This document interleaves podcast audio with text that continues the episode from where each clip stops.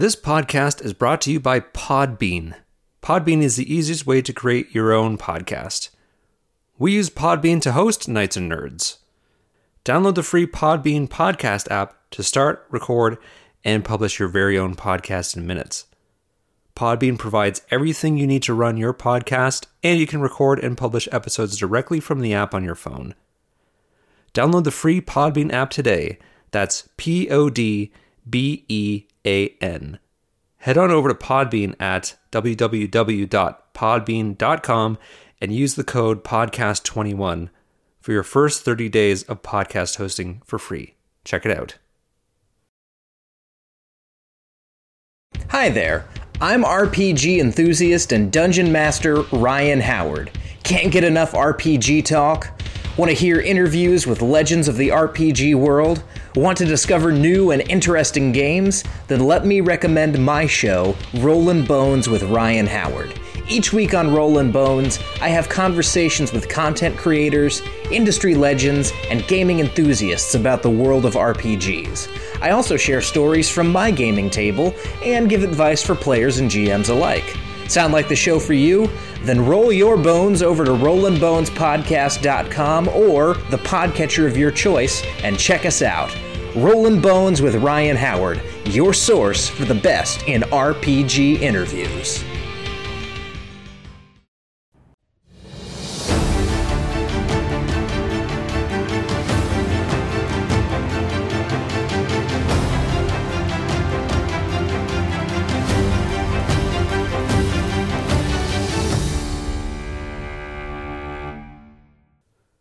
Greetings, peasants. It's me again for the second time this week. Surprise.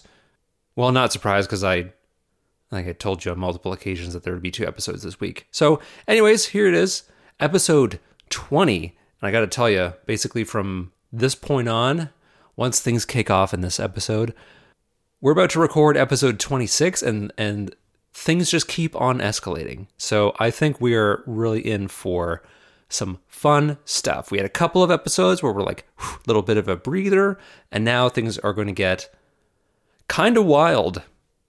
Anyways, I just want to say that uh, this Monday, February the wait, don't tell me. 7th, February the 7th, I will be appearing on Rollin' Bones with Ryan Howard on Twitch, and uh, the link to his channel is in our podcast notes. So come and hang out and see why I am better off just doing podcasting and not streaming because I have a face for podcasting. Sarah, who plays Chai, will be joining us also, so it should be fun.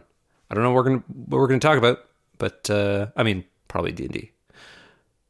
That's all I got for now. Let's get let's just get back into the adventure, right? Yeah, let's go. Okay, let's rejoin Sarah, Matt, and Kevin, otherwise known as Chai, Thaddeus, and Gutterbird.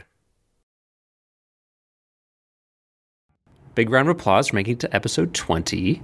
Woo! So we're gonna we're gonna jump right into this. Um, so last episode you geared yourselves up. Everybody bought uh, some uh, climbing equipment. You hired yourself a guide that you recognized in the form of Kyogen Bear Hunter, who sort of remembered you, even though he couldn't quite place where you met before. One of the weirdnesses that you're sort of getting used to at this point, uh, but you know he doesn't recall you meeting on the road. He doesn't recall being a guide for a weird family of pilgrims that you um, you know murdered together. Uh, so there's that. And you bought yourself some you know winter, um, or I should say cold weather outfits. And you set off, and Thaddeus gave up his great sword along with the God's Eye for uh, Baravan to imbue with together with the lightning web, and we'll see how that turns out. Yeah. Sounds so promising when you're like, let's see how this Yeah. goes. All right. Well, let's get right into it. So you're you're on foot. You're heading towards the Torvir Mountains. Kyogen had told you it would be about five days to get to the general area that you showed him on the map. Now, this is dependent on on weather and setbacks and obstacles. and th- that is starting from the base. So you have about a half day's march to the actual base camp where you're going through kind of just like you know the open open terrain, a fairly well traveled uh, road, no real issues with that. The you know it would be a very picturesque venture if it weren't for the constant redness that pervades the landscape. Now, uh, at this point, like you do have some time, so I don't know if there's things that you want to discuss as a team or questions that you want to ask ask your guide. But uh, since this is a journey, a little bit of a, a trek for you to get to the base camp, uh, I would ask what it is that you talk about while you're on the road. I have a uh, rules question for the gracious Tim. I suppose. I recently found out that inspiration granted by the dungeon master, rules as written is only supposed to last to the end of the session. Now, I do have currently marked on my sheet a point of inspiration for, you know, coming up with the great idea of Kyogen's pass being a way of bartering Oh well, I mean, rendered. we didn't even roll I just last wanna know- We didn't even roll a single bloody dice, so I don't like Well, that. that's why I want to know how you want to rule this. Do you want me to just keep holding on to? Do should we just keep holding on to No. inspiration? Yeah, you should. You should keep holding on to it until you until you use it. Uh, Okay, cool. I feel like when when I give it out, it's it's well earned. Hey, I'm. I just wanted to make sure that when I inevitably wind up ha- using this to fight some type of yeti, uh, I just want to make sure that I'm not cheating. Someone's been reading my notes. Hey, you got to stop sending them to me in little swans. As far as Ooh, fighting swans. to There's talk an about, idea. Ooh. Um, as far as things to talk about during our travels, Thaddeus is uh, thinking he's gonna uh, strike up some conversation with uh, with uh, the old GB. Well, Now, now, first of all, don't you be stealing my whale. now, second, we've gone through the rules of duotear quite quite intensively, so I'm assuming we're just going to be playing duotear the entire time we've set up camp. But I was actually wanting to get a bit more of an idea as to just kind of I know you're missing a lot of your memory and things like that about prior events. I just wanted to touch base and see how you were doing. Uh, is anything kind of coming back to you in any capacity with us going through these adventures? Is there, like, do you remember any other parts of your family? Are you a father of any kind? uh, no, uh, no, no children to speak of. Um, unfortunately, um, for my character, I definitely uh, that was certainly the plan before things went uh, as sideways as they did. Um, with regards to my memories coming back, I'm kind of, um, you know, some of the visions that I've seen, I'm sort of curious if these are, you know, if these are highlights from a, a previous life or things that I should, you know, things that I should be aware of, if there, if there are premonitions um, for the future, kind of, if I, you know, if there's anything that I can, anything that I can take from them and, and try to piece anything together. I, I, I feel like they might be more a, a sign of things to come um, disconcertingly so. Um, but yeah, unfortunately, I you know I probably know about as much as uh, know about uh, as much of myself as, as you do at this point. All right. Guy like Schwarman to play card games. My kind of guy. Yeah, baby, And- baby steps. Yeah after after like getting that kind of information just kind of falling into the small talk that we've been going through as we march along pretty peaceful road I wonder if it would be you know if we want to play these really close to the chest or sort of how much we want to trust our guide, but maybe if we wanted to run some of those, you know, see if anything that he's aware of maybe lines up with where with what we've seen or where we're headed. Um, I'm not sure what you mean. Oh, like uh, you know, if we were to describe the things that we've seen, or you know, maybe if he has any any familiarity with, if we were to describe this network of tunnels we've seen, or uh, the frozen the frozen face, like the the frozen face doesn't that I saw in my vision doesn't look like our guide, does it? It, it does not. Okay. Ooh. But yeah, I wonder if there's any value in that, or if we want to kind of keep that to ourselves. Like, did we, you know, we've we've sort of conscripted or contracted a guide, but I'm wondering kind of how much we, you know, we really want to tell about what we're, what we're actually doing. For sensitive information like that, GB, I would recommend that we maybe talk about it once we've passed the base camp and are a little bit more guaranteed some solitude.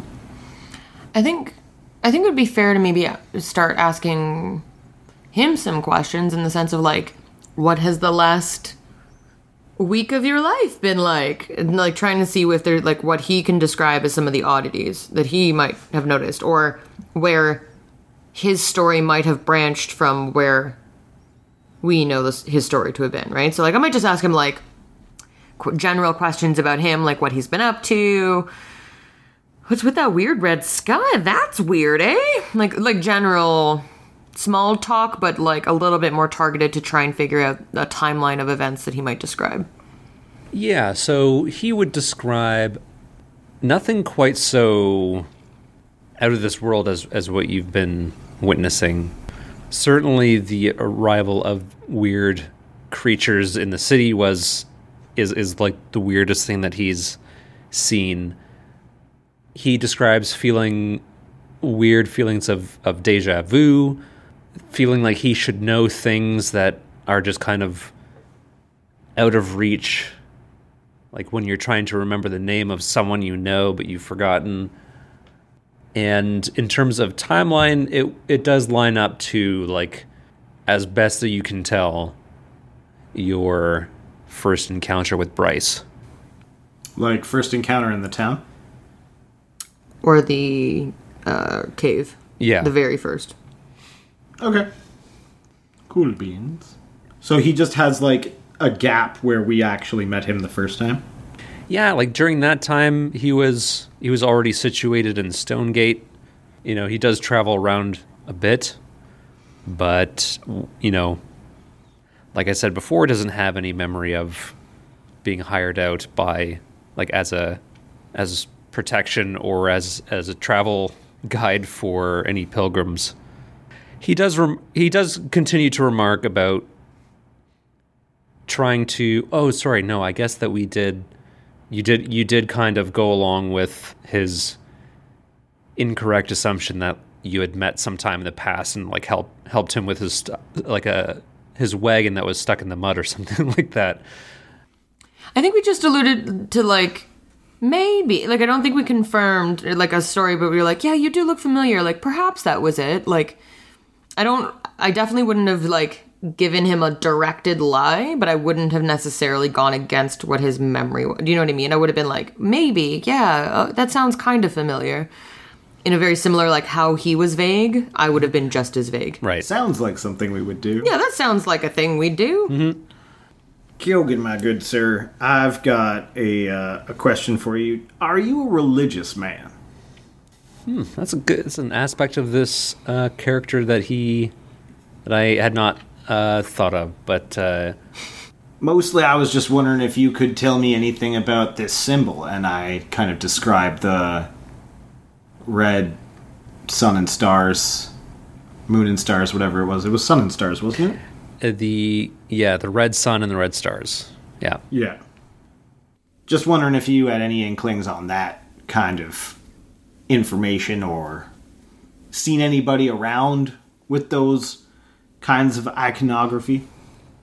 he shakes his head, but says that he'll keep his eyes open. So about a half a day uh, passes. You know, you s- set out from Stonegate early in the morning, early-ish, and you arrive at base camp. It's already dark, but it is a an area that is flat uh, with in the midst of kind of like an open plain that's just goes up to the base of uh, of the mountain. it's a it's a flat area of of stone and, and dirt, and it is well lit by torches. And there's a number of tents that are set up that Kyogen tells you in advance that they're just kind of always there. They don't belong to anyone in particular, but they just kind of if they belong to anyone, they belong to the Stone Striders, and they just are used by various groups going to and from their uh, their treks up the mountain. So it's an area well lit by torches. You can already hear that there is a number of, of groups that are there. You can smell that there is f- food cooking over a bonfire or near a bonfire as you approach, and you can you quickly see that it's a, a large uh, boar that's been that's been killed and is being uh, roasted. And as I said, there's a there's a number of, of different groups who are sort of mingling and socializing. And Kyogen says, uh, "Well, uh, we just find ourselves place to sleep, and you can chat amongst the groups if you like, or we can avoid all that." Personally, I'm not much for chit chat, so I think I'll I'll find a a quiet place that's not too far from the fire. Based on the aromas coming from the boar, do we think it's got like a shawarma seasoning God's sakes. or? Um, no, you don't think anyone's rocking the home homemade shawarma sauce? All right, all right. Uh, Thaddeus just turns to everyone and goes, uh, "I'm I'm not hungry. It's sad. I want to keep the savory taste of shawarma for as long as possible." Uh, I think can I before Kyogen kind of goes away, I just I want to kind of just ask us like, hey, um, I believe it, it was it was Boondiggles you mentioned. He this is this where he disappeared from, or was it further up? Uh, he would have been much further up one of these trails already. I won't immediately go like I'll I'll find a tent and like make sure that I can have a place to sleep for the night. But I think I, I'll probably linger around the fire a little bit. Not like super like I'm not like actively like trying to talk to anybody, but I'm just trying to like more so like overhear conversations and see what's what the general vibe is, I guess. You're casting the spell Wallflower. Basically, yes. So as you sort of begin your mingling, and it, it doesn't take long for your presence to sort of disrupt the atmosphere because of the way that you are. But um, you know, you you're sort of used to this now. You notice that there's it's it's mostly human. There's some half orcs and orcs that are um, mingled in with with the group. Uh, the half the the non-humans are like more chill.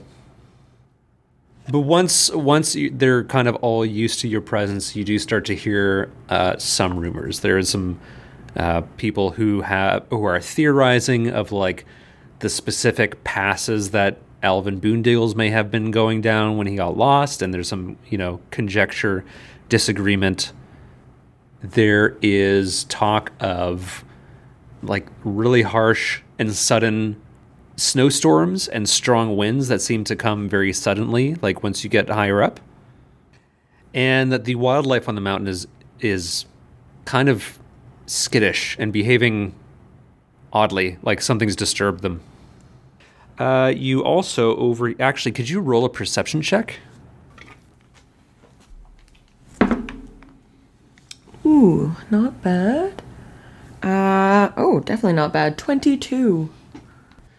Okay, so you hear somebody whispering about a, a stash of valuables that they had heard secondhand was up near a place called Scour's Perch.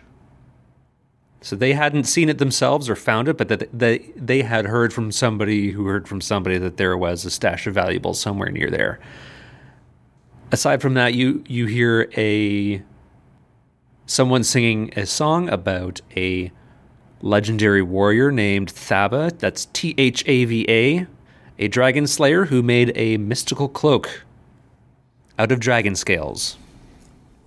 I hope it comes in extra large. Otherwise, it's just like a mystical bib. It's mostly so we can fit it over the chider. Yeah. Oh God! Don't no. Do not invent flying spiders. Who said it flew? What have It's you a told us? mystical uh, cloak. Oops. We've terrified the DM into telling us secrets. yeah. I'm for it. Persuasion. Now that we know what it's all about, I think we try and find this cloak. Fuck the main story. Let's do this. Oh, side quest. Let's cloak on down.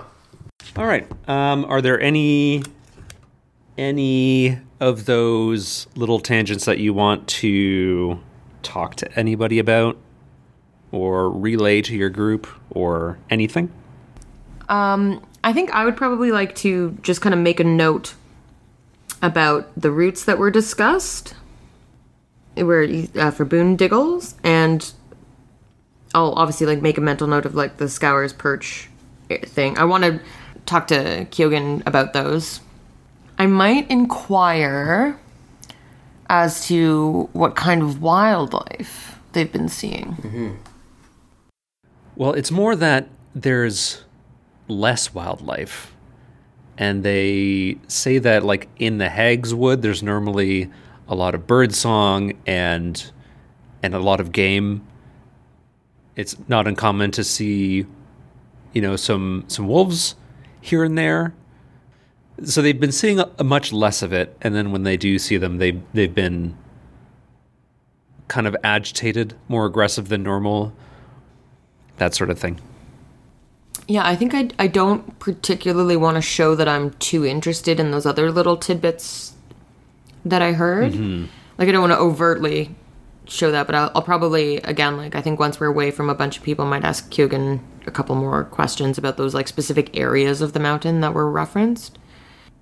I'm still in, like, a group that I generally sense, like, doesn't particularly like magic, correct? Like, it's still, we're in that realm because I know that like the town was definitely not not into the magic stuffs. I mean, the the town was was abiding by the law, and Yeah. you've gotten a bit of distance out here, so you're you're not quite sure how many of these people are really in line with the the law, or who, if they're just kind of more in line with, you know, the arcane acolytes, or if they're somewhere in between. Yeah, but I'd say like there's no one overtly like doing magic or anything like that. No, no, you don't see anything like that. Um, someone comes up and offers you a drink. Do I recognize this person? No, for that, no. Sorry, I didn't. I didn't mean to like, you know. No, mostly I'm just like, is it fucking Eldon again? like I was like, he just keeps appearing. With drinks. yeah, at bars offering things. do, do I recognize the smell of the drink? Yeah, I was gonna say like he just comes and offers me like just he's like, here, have one.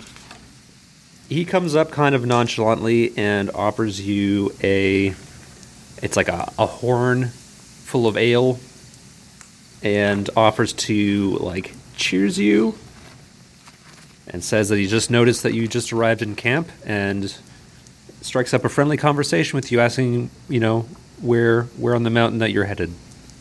Uh I think I'll ex- I will accept the horn. I won't like immediately like drink it, and I'll just be like, uh, I might kind of go on about, uh, basically just, oh, a little bit of exploring. Basically, nothing too exciting. I think all of these wild occurrences have everybody on edge as to figuring out what's going on. So, just a bit of that for us as well. What about yourself?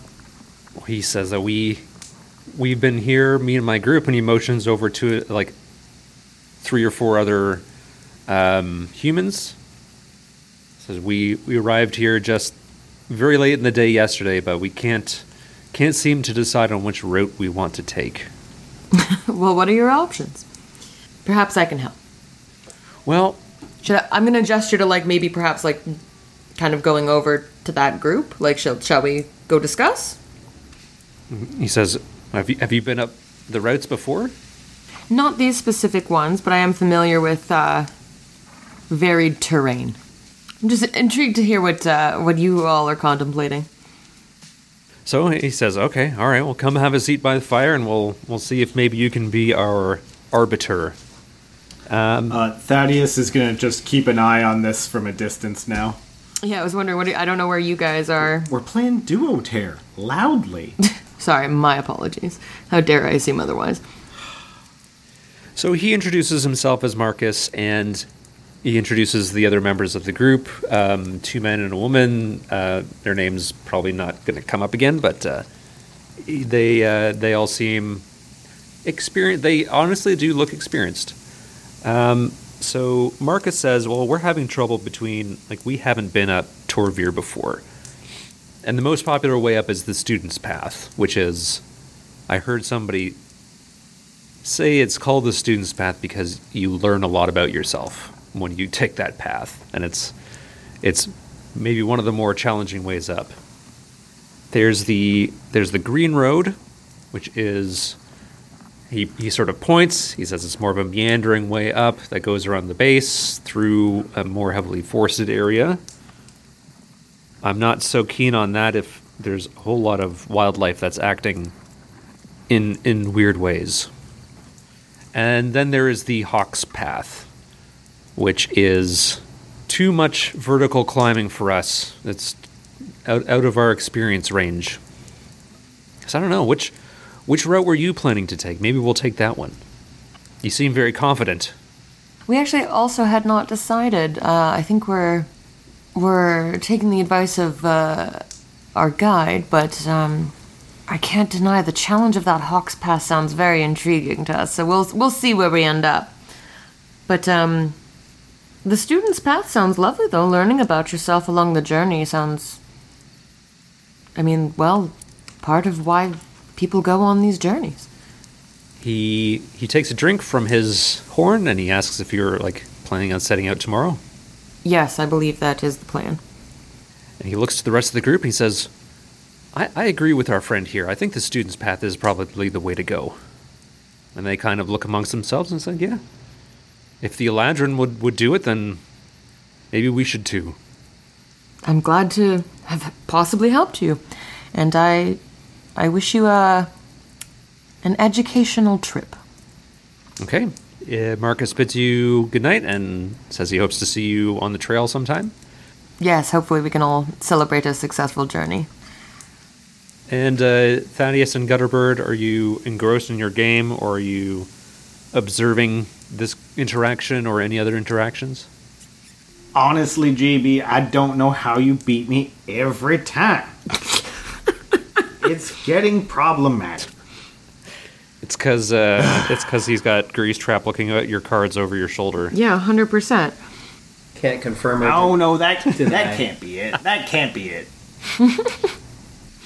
I've got a divine sense about these Oh things. god. Uh, whale. God That- damn that's all I got. Is throwing out an extra well. Um, uh, Thaddeus, as he's loudly exclaiming that Gutterbird is beating him at cards, is going to do another quick little survey of the camp once uh, he feels things are starting to wind down a bit more, and see what kind of groups are looking at turning in early, what kind of groups are partying, and what kind of groups are doing what he's doing and trying to find extra information about the groups at the camp. Uh, Marcus's group retires essentially immediately after their conversation with Chai. The the the group of orcs they look like they are not quite done yet, but they're not being rowdy and disrespectful to the other residents of the base camp. Uh, it, it all seems to be a fairly civil affair. Okay, so there's nobody who's like there's there's always that one group that's partying, but I don't really care about them. What I'm looking for is I'm looking for the group that's clocking which one that is, so they could maybe steal their gear or I think right now that's you. cool. just just wanting to make sure that I'm the only one. Mm, that's fair. That is fair. this is the most civil base camp I've ever seen. Well, this is like a group of um, climbers, and and normally people aren't really bringing valuables on on these sorts of treks. So So we don't get the sense that there's anything untoward. It's just a, uh, a casual nice group of explorers.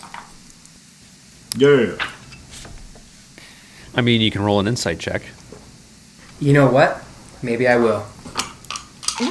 Wait, sorry, you're rolling an insight check on which group? All of them. I was just gonna say all the groups. Maybe on. So first group turned in. And we've got some orcs just chilling. Yeah, maybe just uh, you know whichever group is most most proximal to us. I guess that would have been the group that went up and talked to Chai. Oh, okay. Then the next most proximal. Oh, uh, the orcs. You know what? I think I got everything I need to know. I was just gonna say, take it one more, take it one more. Keep it going. Keep it going. Force him to create a third group of NPCs on the fly. Do it. All right. Uh, yeah. Any questions before you turn in? Any points of discussion? I'm sure there are things we should be talking about, but I'm kind of like I don't want to necessarily talk about them when there's people still around. So I'm kind of. I think honestly, I do think uh, generally Chai might keep herself kind of apart uh, from people. She might actually kind of stand on the outside, like edge of this base camp for a while and just kind of like stare into the mountains. I think Chai's gone through a lot in the last couple of days in terms of what she defines as the balance of God's eye and like thinking she's failed and possibly having this other avenue to do this and maybe maybe it wasn't as bad um, because time has changed but there's a lot of unanswered questions and uh, I think Chai is trying to stay stronger than she probably is right now. So I think she's probably taking a moment away to kind of regroup and reflect on the fact that she does like there is this lingering fa- feeling of failure uh, and she's trying to keep it at bay so she's probably just kind of having a, a, a, a quiet moment off to the side probably very tightly grasping her necklace Just a quiet little existential crisis. yeah just a, a tiny tiny quiet looming dread Screaming on the inside. yeah oh 100% Are you cool if uh, I join in on this? like Ask- you uh, come up player to me to player to player asking. if you walk up Yeah. i mean you i I, Chai can't stop you Okay. Uh, so Thaddeus is going to walk up, uh, noticing the uh, noticing a familiar looking thought process, and uh, he's going to walk up and go. well I almost well no. What I wanted to do is I wanted to be like, you, uh, well, You just can't get away Those- from it. No he can't no, not do can't. it It's amazing. Uh, It's just how it ha- like he can't stop himself from saying it either. When he tries not to, I just watch him his mouth actually mouth the word well and then start into the rest of the sentence. Chai, you got the look of somebody who's got a lot on their mind. Uh, you care to share any of that?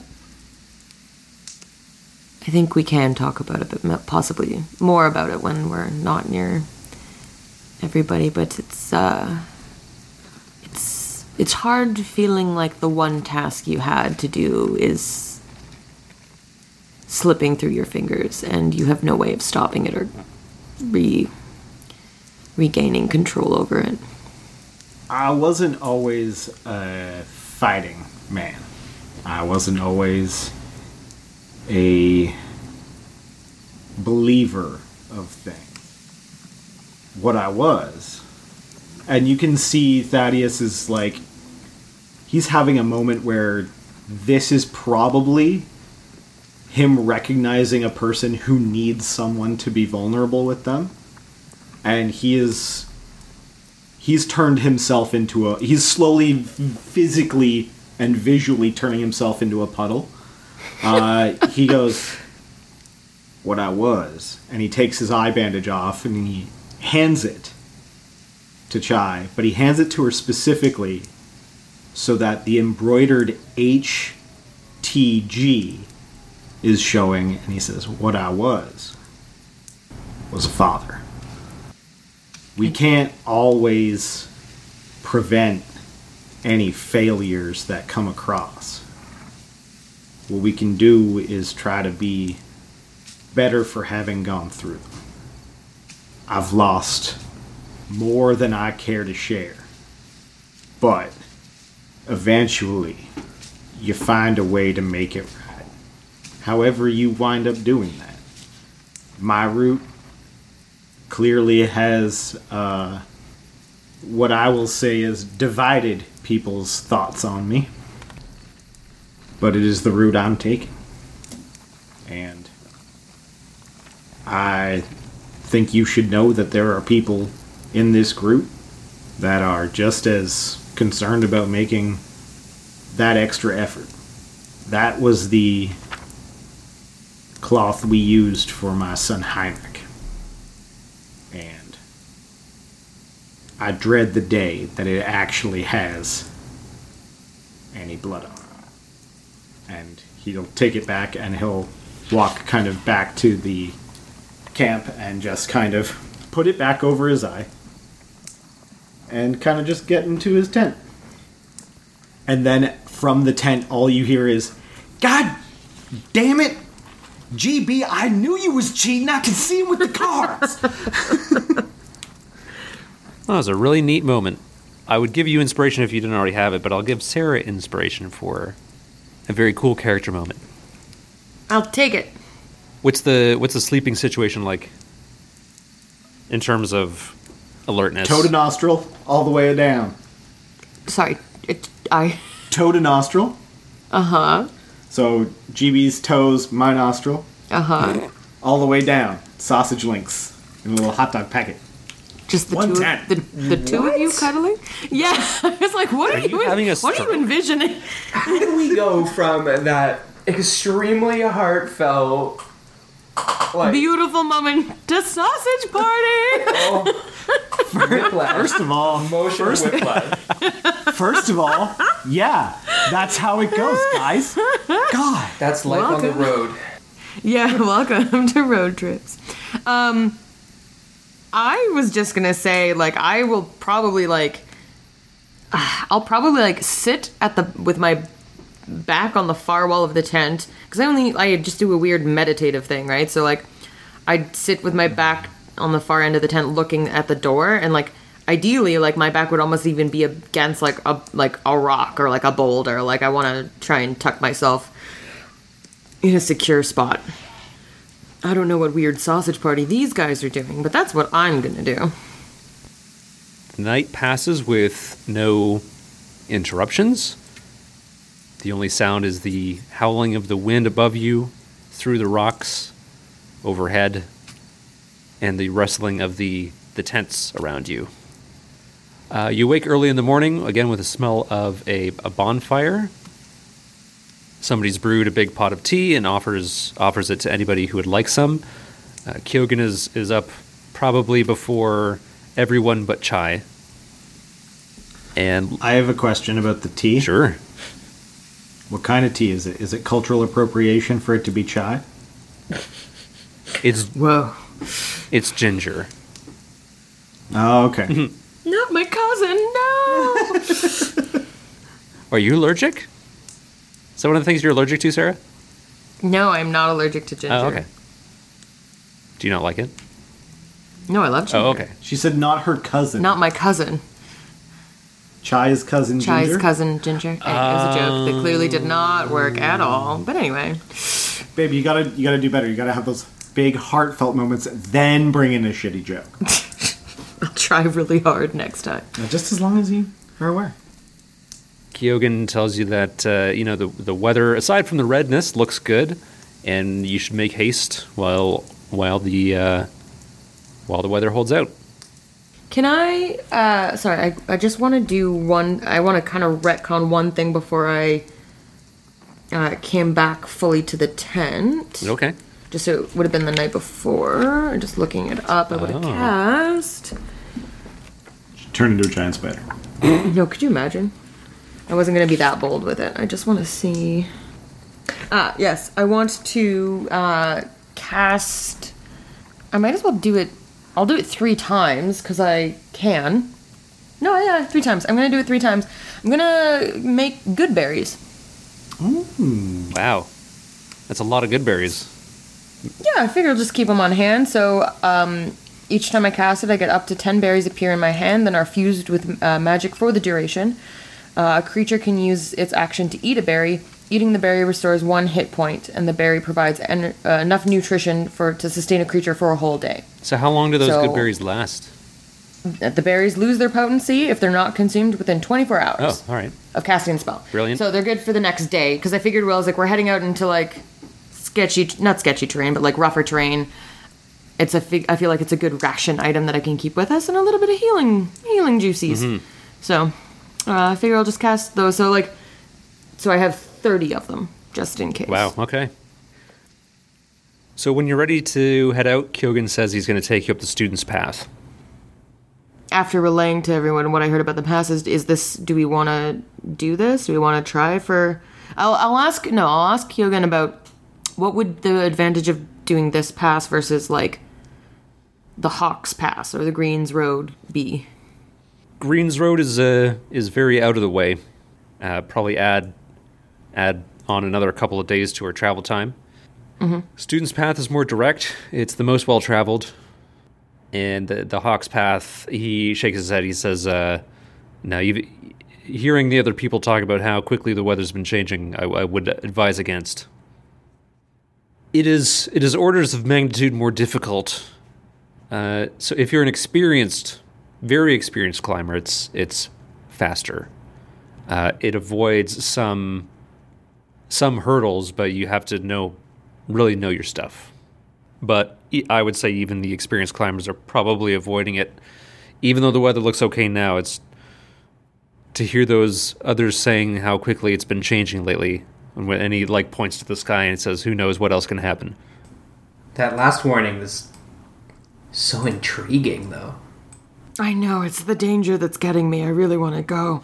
Uh, So is he saying no, He's saying or is he still being like up to you? no, no. He's well, he's saying that he doesn't want to go up that the Hawks path.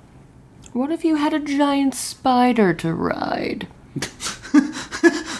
Just gonna drop that little nugget. I'm not actually. I'm not actually saying that. Um, no, like as much as I think the Hawks path is good, I understand the concerns, and I think, I think the students' path makes sense as as long as everyone else doesn't have any strong feeling. Though the danger of Hawks path is definitely uh, making me want to do it. I think the smarter move might be the students' path. Yeah, that sounds fine. So you set out along the student's path. It is a it is a steep but open um, ascent up the slanting side of, of the mountain. You lose sight of the peak as you begin walking up. There's not a lot of tree cover here, but Kyogen says that you will end the day at uh, Hackley's Perch, and then tomorrow you'll be into the Hag's Wood, which is a, a more heavily forested area. Um, and then after that, you'll be into probably snow. cool beans. So yeah, the path up is, you know, rocky. It's even you can sort of see how well traveled it is. So it's it's very, very visible. There's only a few spots really in the first half a day where you are relying on Kyogen's guidance for this. So it's it's all pretty, pretty straightforward. It is, however, somewhat somewhat grueling to just, just to keep keep pace. So I'd like everybody to make. Um, everybody could make an athletics check, please. Yay! Oh, good. Whoo, natural 20. Not bad. Uh, eighteen. Um, when you say it's uh, difficult to keep pace, um, is that is that kind of just general, or is like is it difficult to keep pace with our guide? Or we're all just kind of having it like it's challenging at times. Yeah, it's challenging at times, like to just to be going up a steep climb where there's like there's almost no areas where it flattens out. So every step that you take is you're just going up and up and up. How did Thaddeus do? 21. Oh wow, okay. Yeah, I rolled mo- middle of the road. Okay. Uh, some rain clouds do start to move in in the afternoon. Uh, there's there's light rain shortly after you take like a short rest for for midday uh, snack of good berries or whatever it is, and you are off again. And an athletics check for the afternoon, please. Oh god. Oh, god damn it. Ooh, 14? Yeah, it sounds like we're all a little a little tired. I got a 13. I rolled a bag of shit, and I have a 10. Wow. What did you get? I got a 3. To 13? No, I, I rolled a 10. I have a plus 7. Oh, sorry. I flipped the order in which you were saying Yeah. this. Yes. That afternoon, that slight rain really, really cuts down to the bone, eh? Thaddeus and Gutterbird must not have like gotten like a deep enough sleep. Like didn't get those Too many toes and nostrils, if you know what I'm Yeah. saying. So you'll take you'll go to level one of exhaustion. Whoa, whoa, whoa, whoa. Hang on a minute. What does that mean?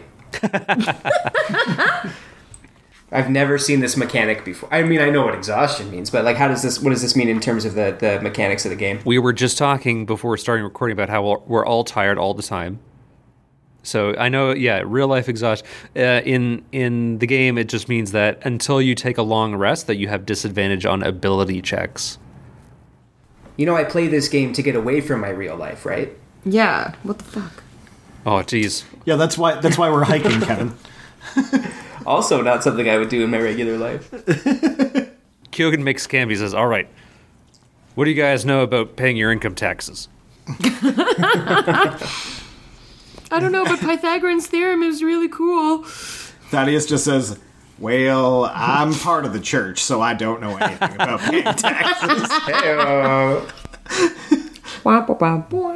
he chuckles to himself, you know, as the as the hours of the hours of daylight begin to recede.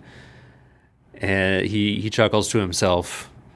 He says, "Wanted to do the Hawk's Path. We'll we'll get we'll get to Hackley's Perch. I'm sure the I'm sure that other group that Chai was speaking with is already still there. I'm sure. They set out almost before first light. So, as you are nearing the end of your first day of travel, uh, Kyogen gives you sort of a heads up on Hackley's Perch. So, what it is is a, a rocky plateau with an area that is sometimes used for like signal fires.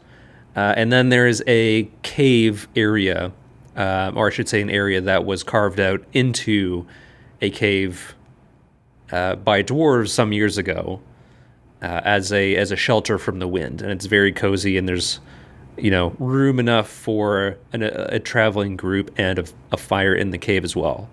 Uh, and he says that it's very important to stay out of the wind because, and, and you're starting to feel it. The wind is really starting to uh, become noticeably cold uh, at this point in, in at this altitude. And it's it's a bit surprising about how quickly that has has changed uh, temperature wise.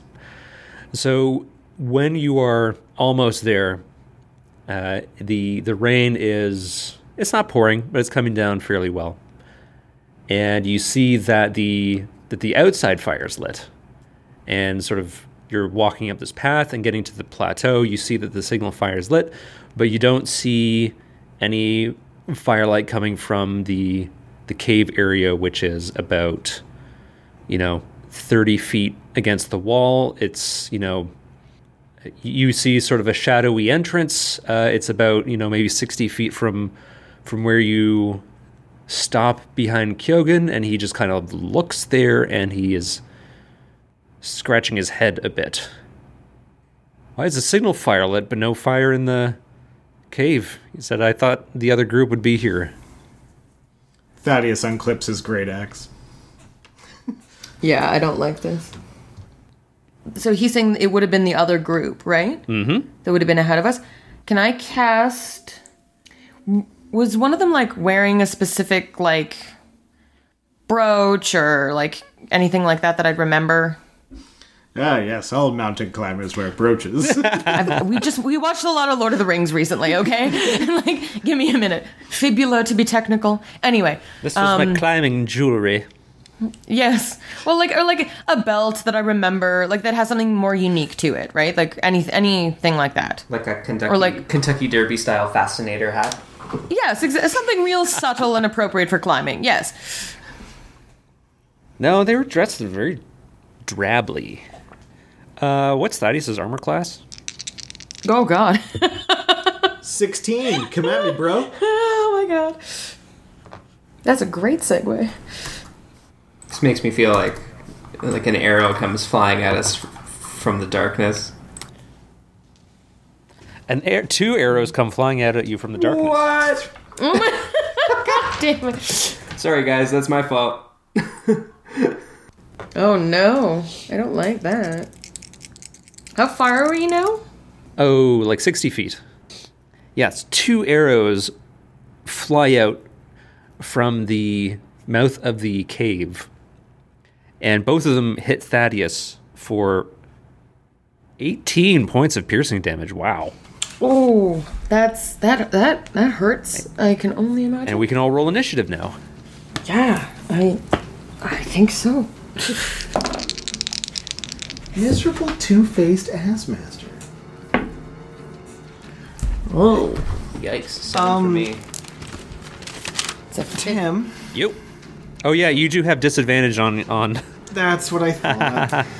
Oh, because we're yeah. We're you're sleepy. exhausted. ha! I rolled the same goddamn number. Oh, and then I roll a twenty, so seven for me. I have a fifteen. 10. I immediately hand you all of the good berries. Two arrows hit me, I turn, you just throw a bunch I of just like, berries in I shove a bunch, I, I shove a quick, light, hearty snack into your mouth. Okay, Chai, you're up first. Um, sorry, one one thing. Two people emerge from the cave entrance, and you recognize Marcus and one other person from the from the night before, uh, and they are this time decked out in leather armor, and they are fully decked out for combat, carrying uh, carrying sword and wooden shields. Uh, and Marcus says, I I hoped our paths would cross again, and here we are. Uh, so, you are up first. I don't know if this helps you. Do whatever. Make yourself beefy. Make I want things to. happen. I'm gonna cast. I'm gonna cast enlarge on Thaddeus, Oh, Billy. and then I'm going to wild shape as my bonus action into. I have not picked because I was so focused on reading the enlarge spell. Uh, you know what? She's feeling a little a little dark and twisted, so I think she's gonna go. Make decision. Okay.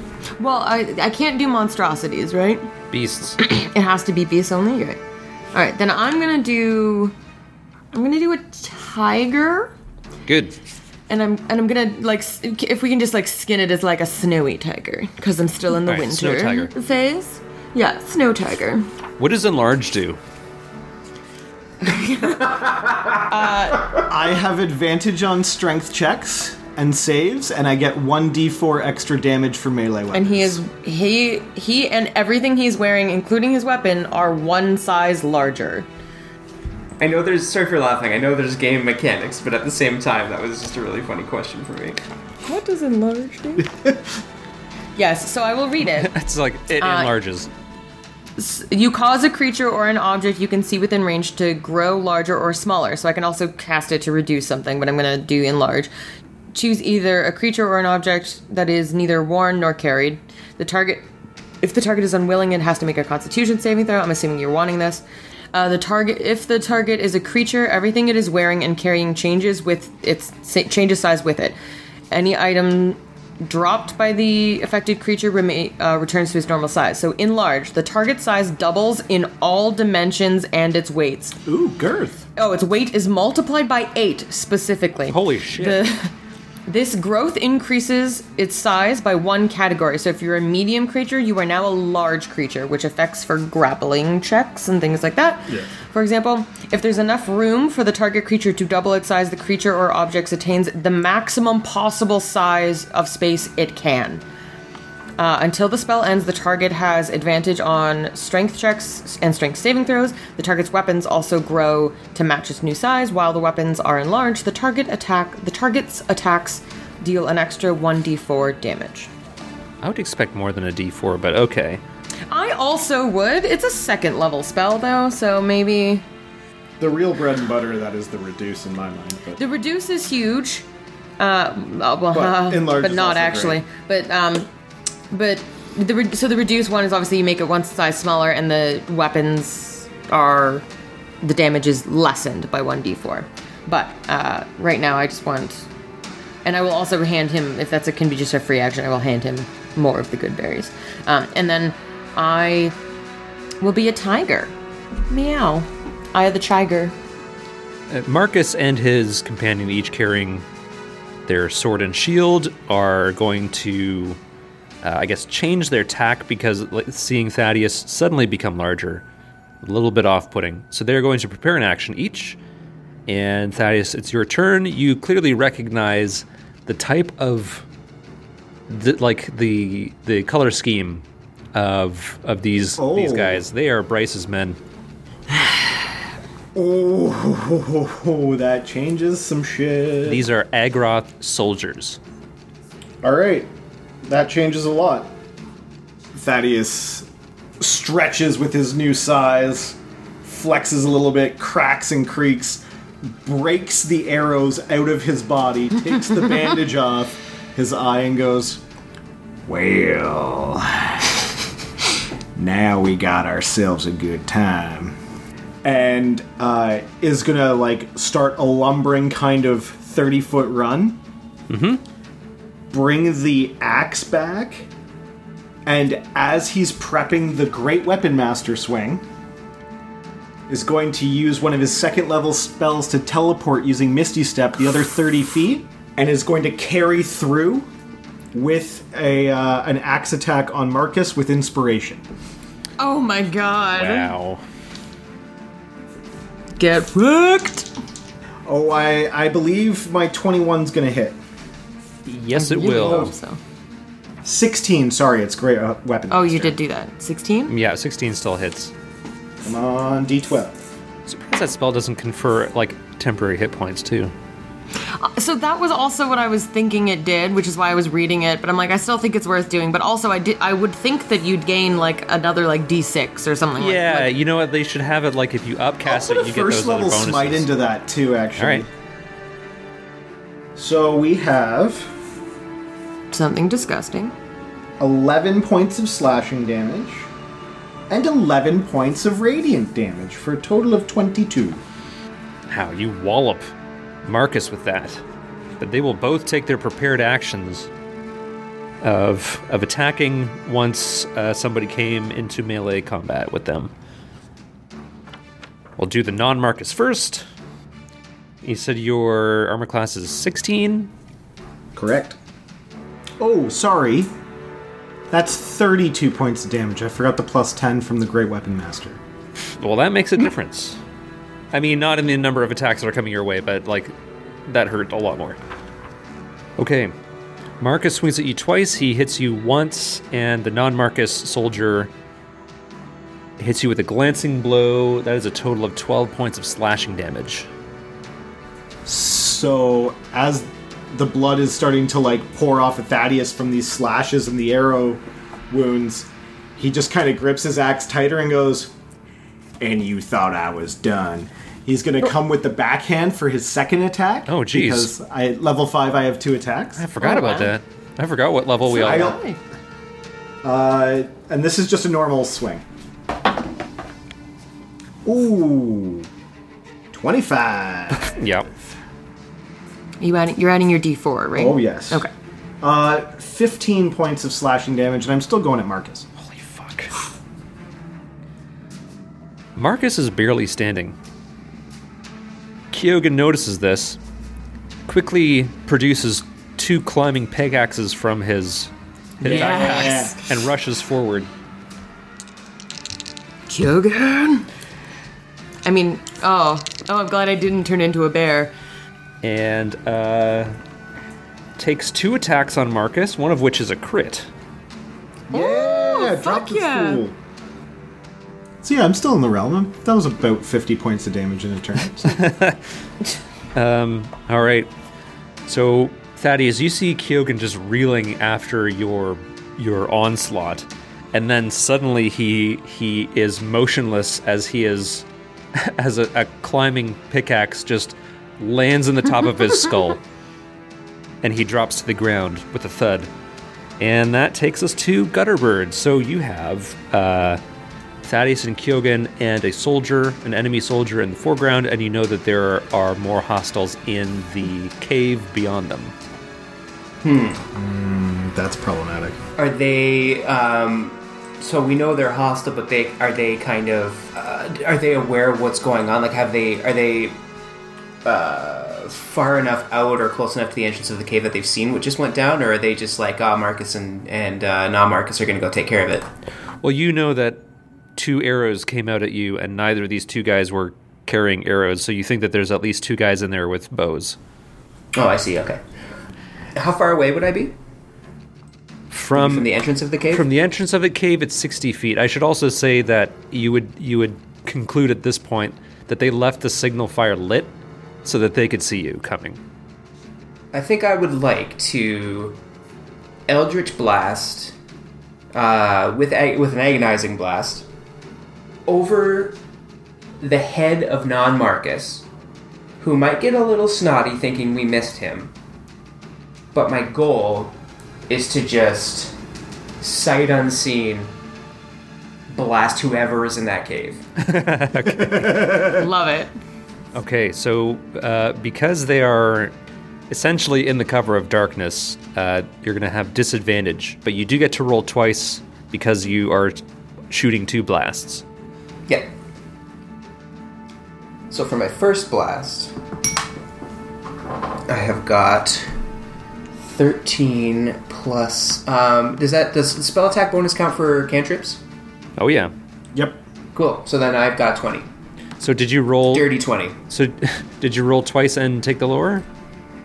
Oh, because I have right, right, right, right, right. Sorry. Yeah. So that's my first one.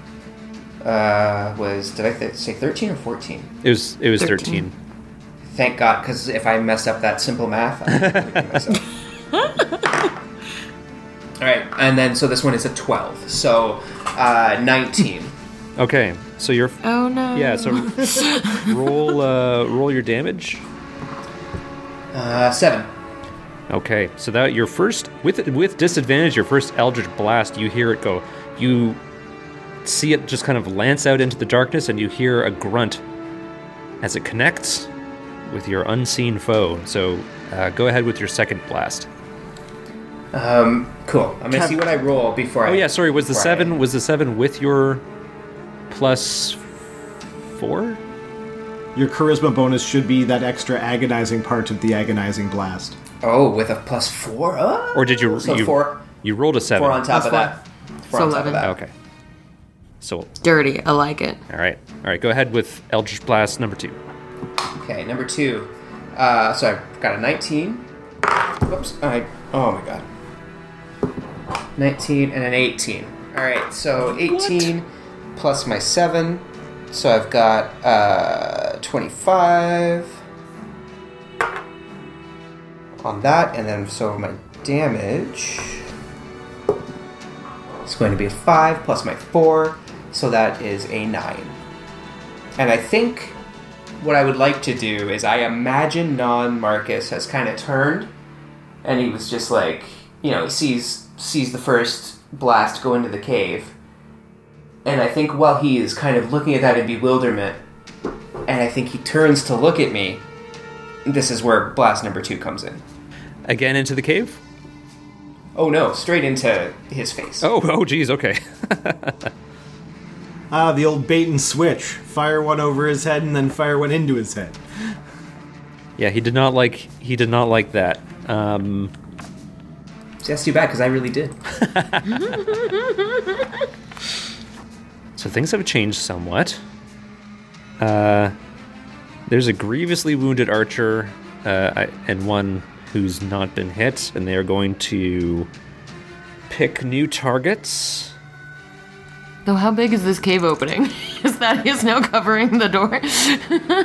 I mean, it's it's not enormous. It's it's I'm, ju- I'm just mostly joking. oh okay. So one of the archers is going to shoot at Thaddeus, and the other shoots at Gutterbird and crits on against Gutterbird. So Kevin, you're going to take 15 points of damage from that arrow, and Matt, you're going to take seven points of damage. Oh, okay. Okay, okay, okay. Is that is that a single bead of sweat dripping from your brow, good sir? It's definitely a single digit number. Good. It is Chai's turn. Uh, is- I'm, I'm a little far still. None of them have come out towards us, eh? No. I mean, none of the archers. Like, but the the soldier is basically 30 feet from you. Excellent. Okay, I will. I will do my like run up uh, and claw attack. So On the soldier, yes, I mean, you're gonna have mega advantage. mega advantage. I mean, I did just do a nat twenty, uh, so it is a twenty-five to hit on a crit. I think that's fine. Um, you also have to make a strength saving throw, what would you have done if he had said that doesn't hit? right? Crits are auto hits. Uh, he fails. Okay, so it's 17 points of claw damage, but because he failed, he's knocked prone, and I get a bonus bite attack. Okay. Uh, does a dirty 20 hit? Ooh, uh, that is another 10 points of piercing damage. Okay. So here's a question: Is that a non-lethal bite or a lethal bite? Uh, I think I'm going lethal. Okay. He dead. He is very dead. And that takes us to Thaddeus. Unless you have anything else, Sarah, Uh, that you need to do. No, I think I might just like, as the tiger, like ru- like with the the bloodiest mouth you can possibly imagine. Like maybe there's still some like intestine in there. I'm just gonna like g- like absolutely roar into the cave. It echoes. All right, Matt, take it away. so Thaddeus, blood soaked quite profusely at 6 HP, um, turns and looks at the archers. Can I see them? I guess like, it, like now that you're this close, like very faintly. But they can fully see me, right? Yeah, because you're standing by the fire, or close closer Good. to the fire than they are. Yeah. Uh, I'm going to pull out the arrow that brought me down that other seven. And as I do, I'm going. My holy symbol's gonna glow. My my like eye holy symbol's gonna glow, and the energy is gonna go down my neck, and it's gonna shine out of each of the wounds I have as they seal up. And I put 25 HP back into myself with lay on hands. And with my one hand on the axe and my one hand breaking the arrow, I say exceptionally loudly, but directed at the two archers One of you gets to live, because one of you's gonna tell me where Bryce is. Ooh. And then I'm just gonna start walking towards. Not, not either of them. I'm gonna walk towards the middle and let them decide which one dies. You gotta snap a pool cue over your knee and drop it Yeah. between them. Yeah, exactly. Uh, can you make an intimidation check with advantage? I most certainly can. Because you're so big. I rolled two nat 20s. Holy shit! Dispel dice, come on, what do we got to do? Dispel is killing it on the nat 20s. So the the one that got blasted by Gutterbird is not liking how things are going, and uh, this is the uh, the woman of the group. Uh, smartly throws down her uh, like she'll like stands up and basically like cross checks the guy beside her, uh, and then like runs out towards you and like throws throws down her her bow at your feet. And that takes us then to, um, I guess Kyogen's going to he's gonna sort of like rush towards the cave entrance, but like back up against the wall so that he can't be shot at, and he's just sort of waiting to see what happens. Like he's got his pickaxes ready, um, and then that'll go to Gutterbird to see what. Uh, how do you want to handle this? Okay, so we have just uh, the the remaining. We have sort of like a, a cowering archer, and then we have a remaining archer. Correct. Mm-hmm. Ooh, what poetic, beautiful poetic justice it would be to to blindly fire one crossbow bolt. But I feel like I can do more damage. Yeah. Okay. Yeah, I'd like to to to eldritchly blast up into the up into the cave one Yeah. more time. If you move up like towards the like with the rest of the group, you won't have disadvantage. Oh, yeah, okay, great. I'd love to do that. So I have a 14 plus my 7, so 21. Mm-hmm. Quel dommage. is a 6 plus a 4, so 10. Okay, and blast number two. Uh, 10. Plus 7, so 17. Yep. A little 8 plus 4, uh, 12. Okay. Are you putting any any sort of spin on on how you're putting this archer down permanently? Did you guys ever see that movie? Yes. I feel like. Okay, good. So then I don't need to. No. Yeah, Sarah didn't. Sarah didn't, so I'm going Sean to. uh, Astin was in it. yeah. Yeah, yeah, exactly. if Sean Astin was in it, I'm out. I'm taking a wild guess on the cast, and I've also never seen it. So, so bear with me while I hash this all out. I'm thinking there was some sort of Angelina Jolie, James McAvoy vehicle where they're like, Wanted. is it wanted? Perfect. Yeah. So they my, curve the bullet. Yeah. So my dream here is to have is to bend it like Beckham into the cave, sort of coming from almost like An entirely different movie. Yeah, I figured out the first one so I could just not reference it at all. I've also never seen Bend It Like Beckham. So, I have actually seen both of those movies. I am honored. And, Sean Astin's not in them. Sean Astin's not in them. so I would like to bend it like Angelina and do sort of like a delayed pincer of Eldritch Blasts. So the first one comes in curving from the right, the next one comes in curving from the left. Just a little extra mustard. You you ragged all this archer, and his body is like blown backwards into the cave, bouncing off the wall, and lays motionless. Okay, we are out of combat. You have one compliant, heavily wounded enemy uh, in front of you who is unarmed. You need to tell me right now where Bryce is and what he's up to. To the best of your ability. And then I put down the four javelins I've got. It, kind of like how I was going to interrogate the first person we found in the snow of, in the ashes of uh, Rinvale. And I say, You have four chances to get it right. While he's saying this, I, still as the tiger, covered in blood, would like to be behind this person and like just slowly pace and lightly growling this entire time. Like not coming in to like attack them, but just like at a very like 15 foot different, just to like add like presence pressure from behind so that like she couldn't get away if she tried. I don't want to like attack her. I just want to be like add that extra like pressure to her. Right. Okay. Well, you don't get the sense that she's going to run. She plainly recognizes the one avenue that's really open to her at this point.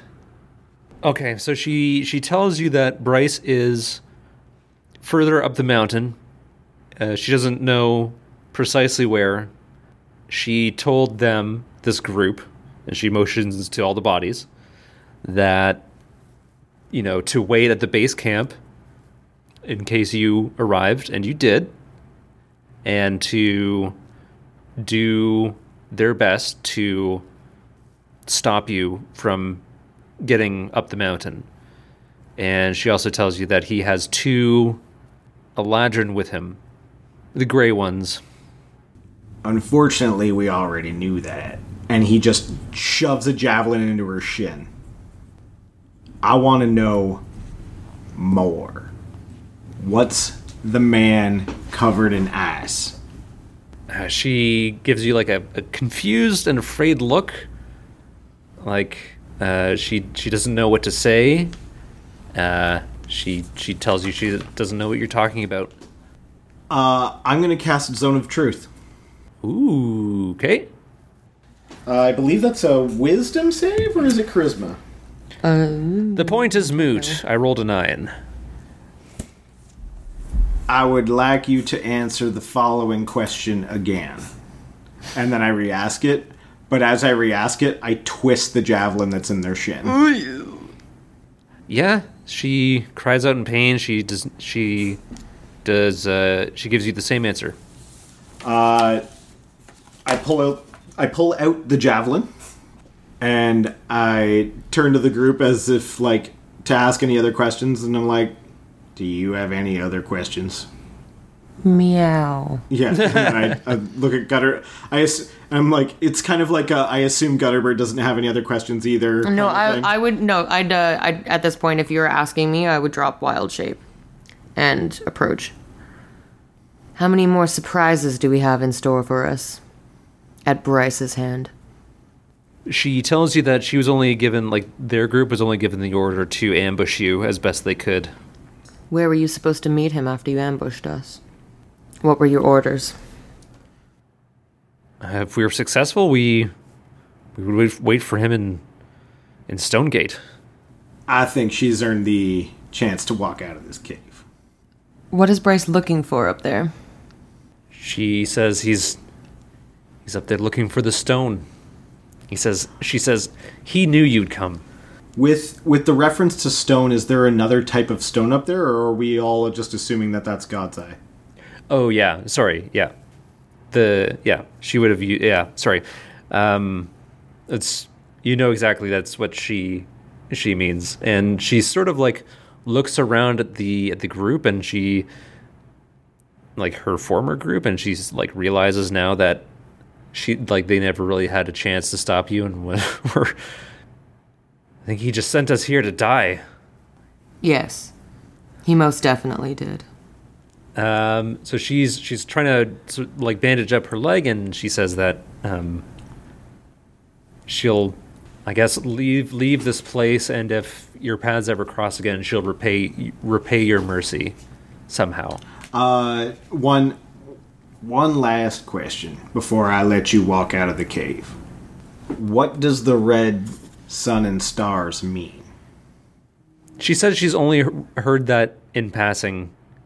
The context that she understands is that Bryce refers that to that in the same way as he refers to the master.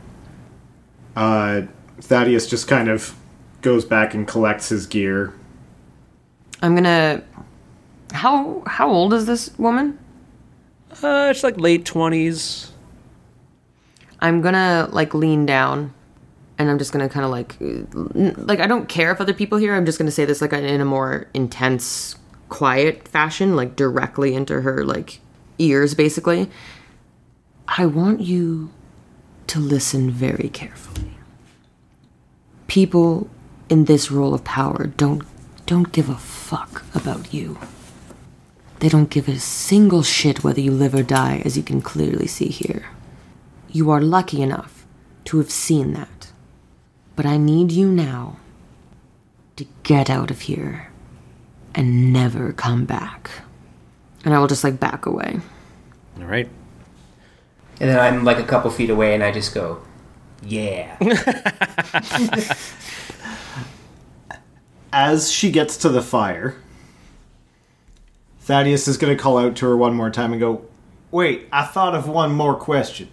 How long have you been in his employ? So she she would tell you that like they're they're in the in his army. So I guess like in terms of like she she's from Agroth. She's you know a career soldier. Um and he's been Halfway through the explanation, a javelin goes into her head. Go! What? I'm throwing the javelin to finish her off halfway through the explanation. Oh my god. Wow. What prompted that? She was part of the army. Hmm. Interesting. Kyogen says, Wow, you gave your word to her. That she could walk out of the cave.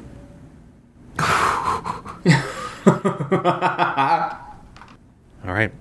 Heavy silence descends over the group Yeah, I don't know how I feel about that. as the rain slowly diminishes the, the firelight, and you make your camp in silence. And that's where we'll stop.